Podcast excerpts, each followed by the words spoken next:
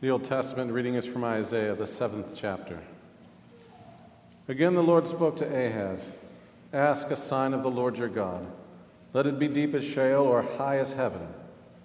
But Ahaz said, I will not ask, and I will not put the Lord to the test. And he said, Hear then, O house of David.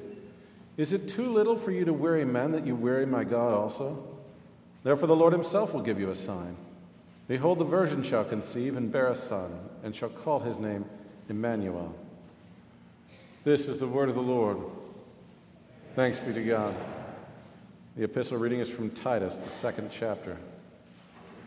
For the grace of God has appeared, bringing salvation for all people, training us to renounce ungodliness and worldly passions, and to live self controlled, upright, and godly lives in the present age, waiting for our blessed hope, the appearing of the glory of our great God and Savior, Jesus Christ, who gave himself for us to redeem us from all lawlessness, and to purify for himself a people for his own possession, who are zealous for good works. This is the word of the Lord. Thanks be to God.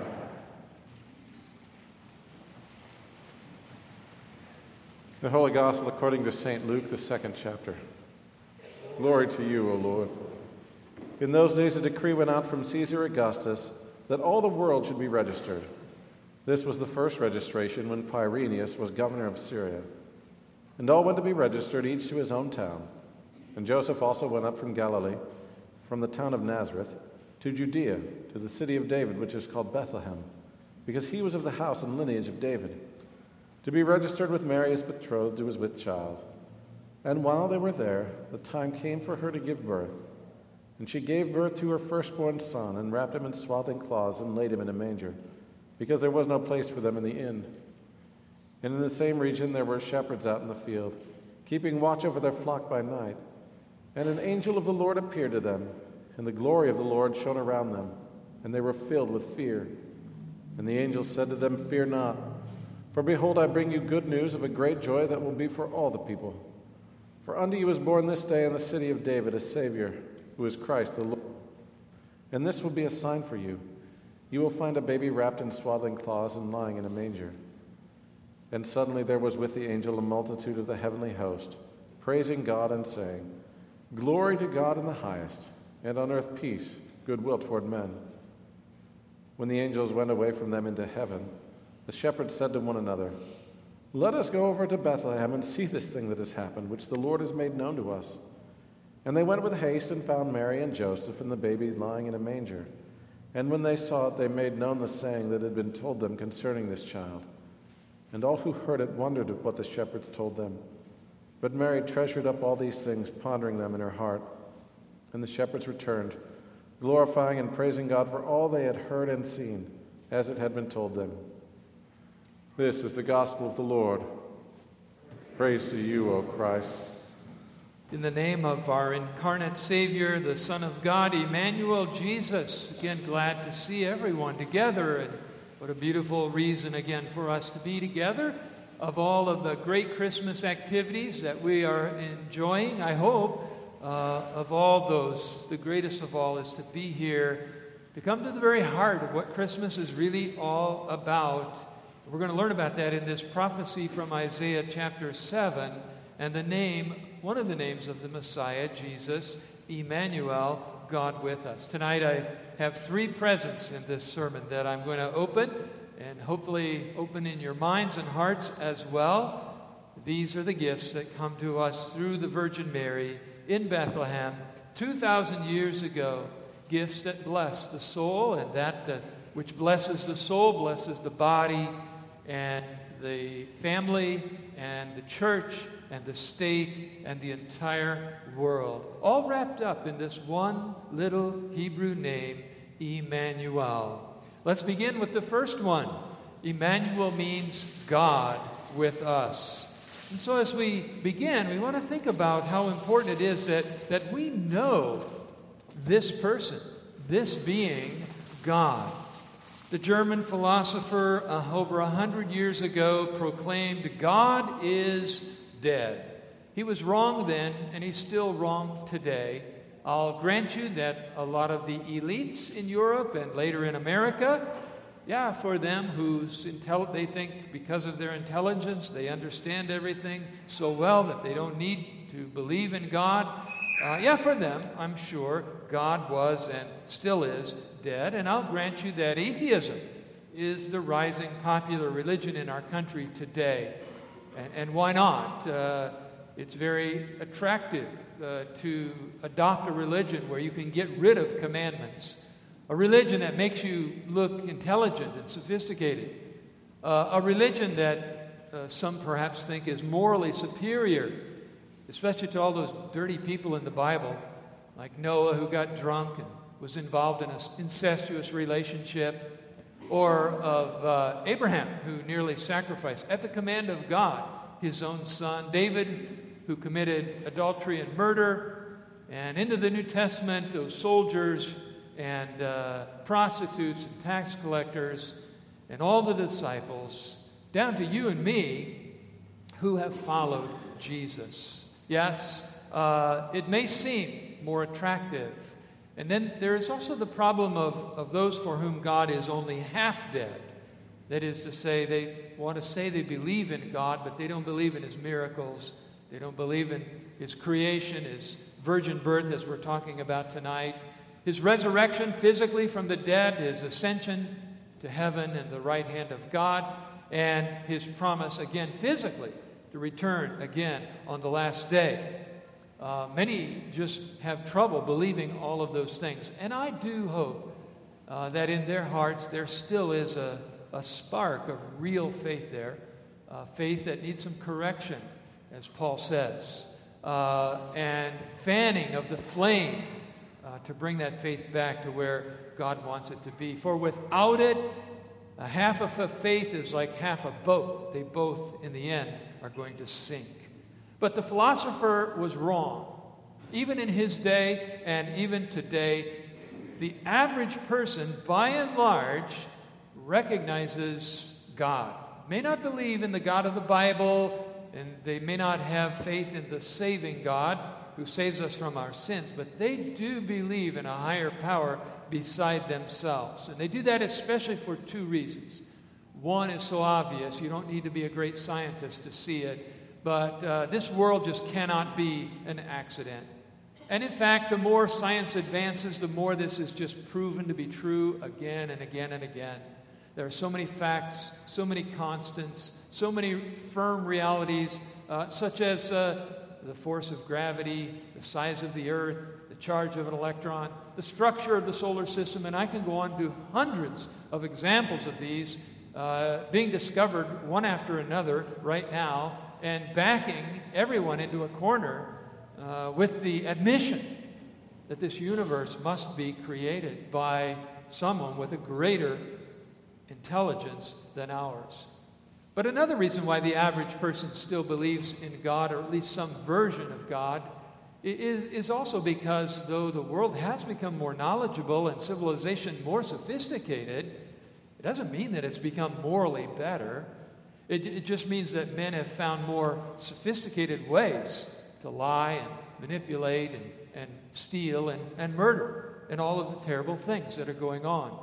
Jail populations are increasing, not decreasing, and actually spilling out into the streets.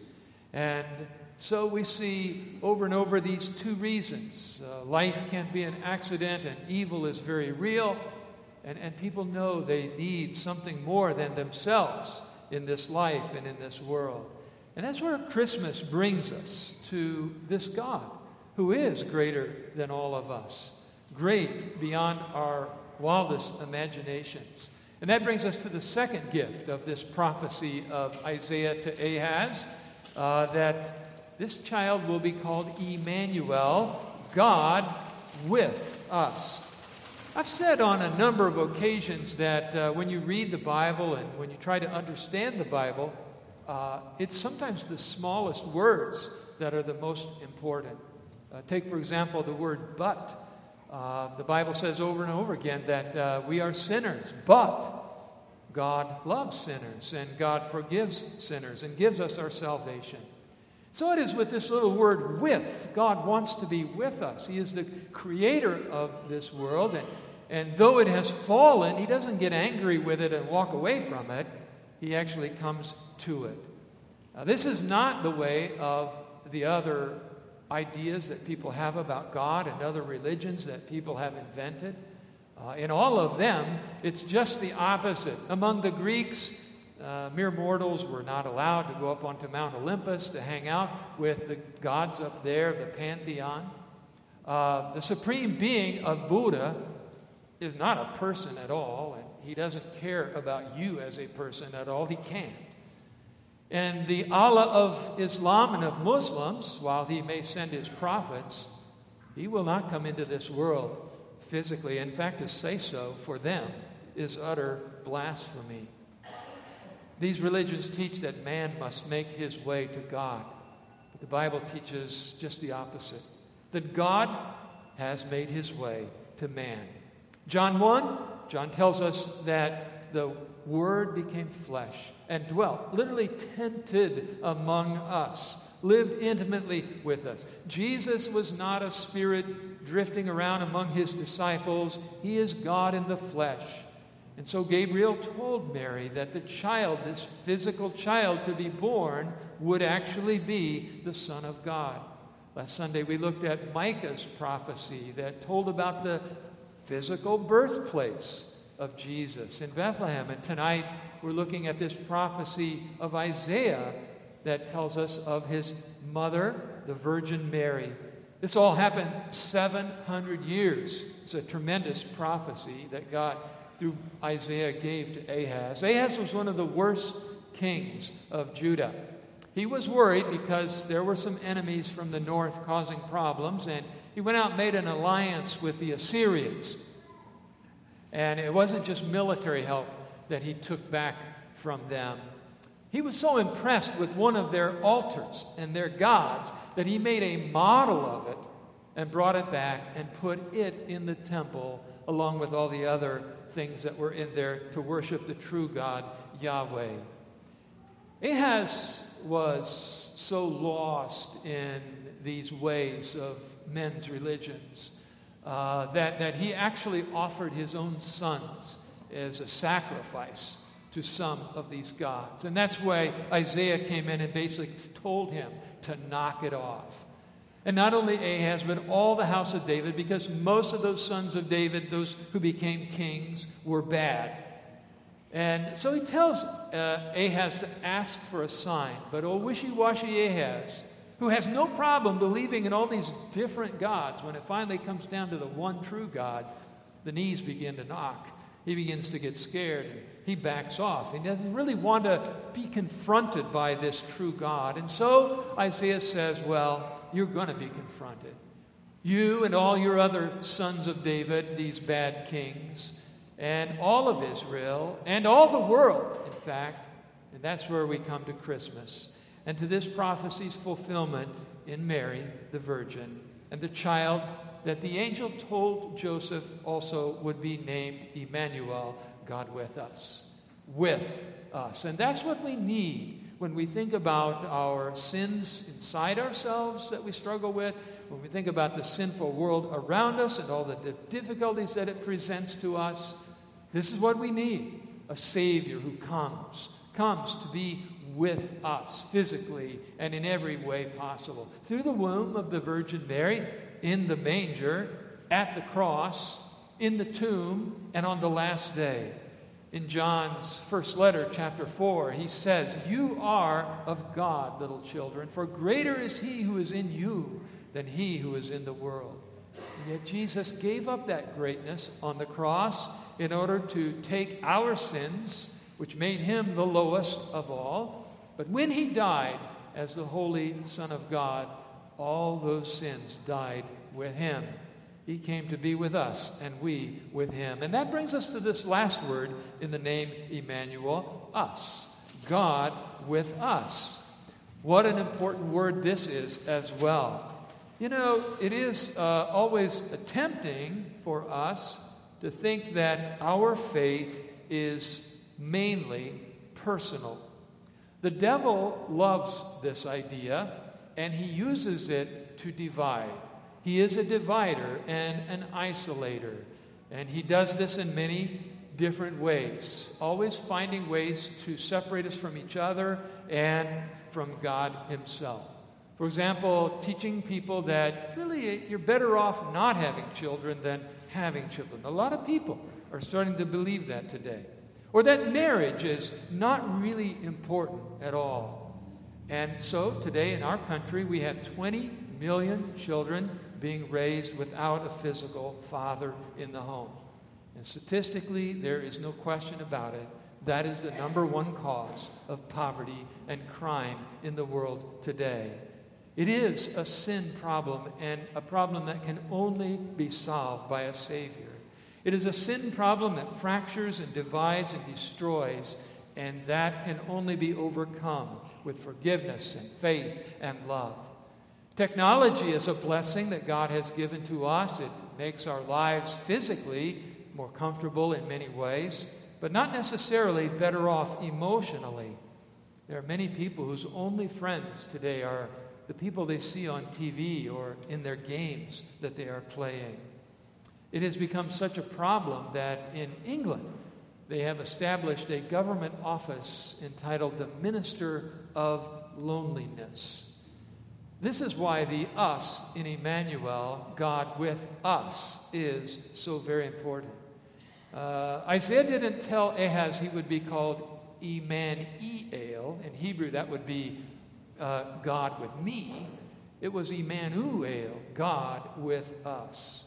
And this personal relationship that Jesus has with all of his disciples is not just personal, it is always interpersonal. And we see it in his teaching and everything that he did.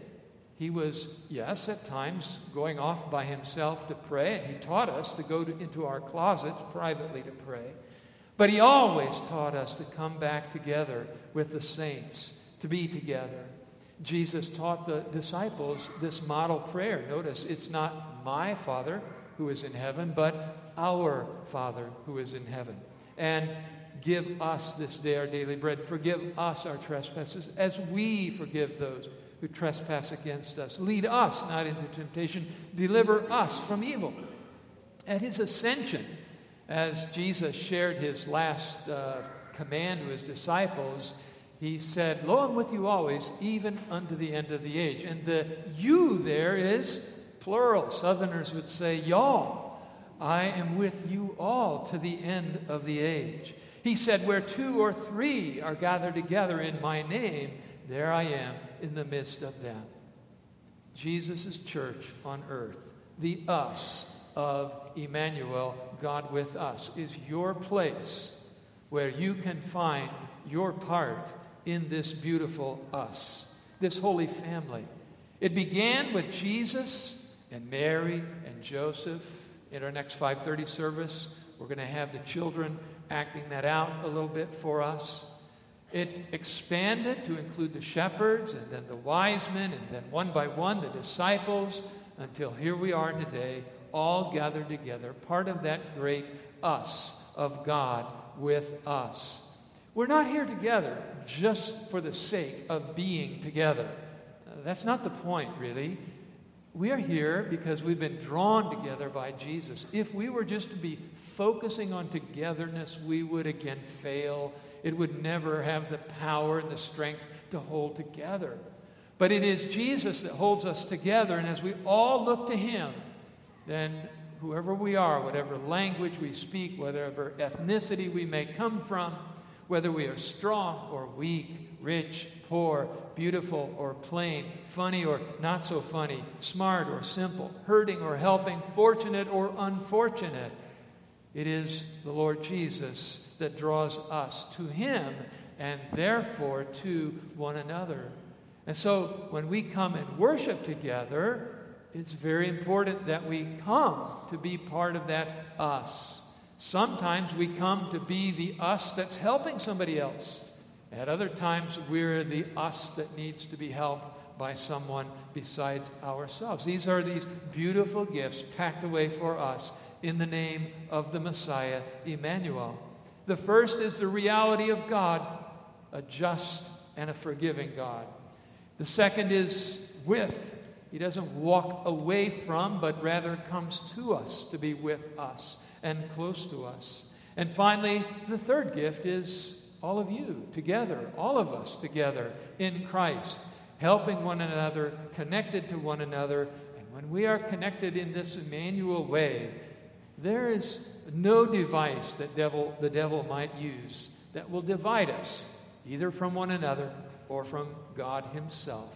This is our blessing this Christmas. In Jesus, Amen.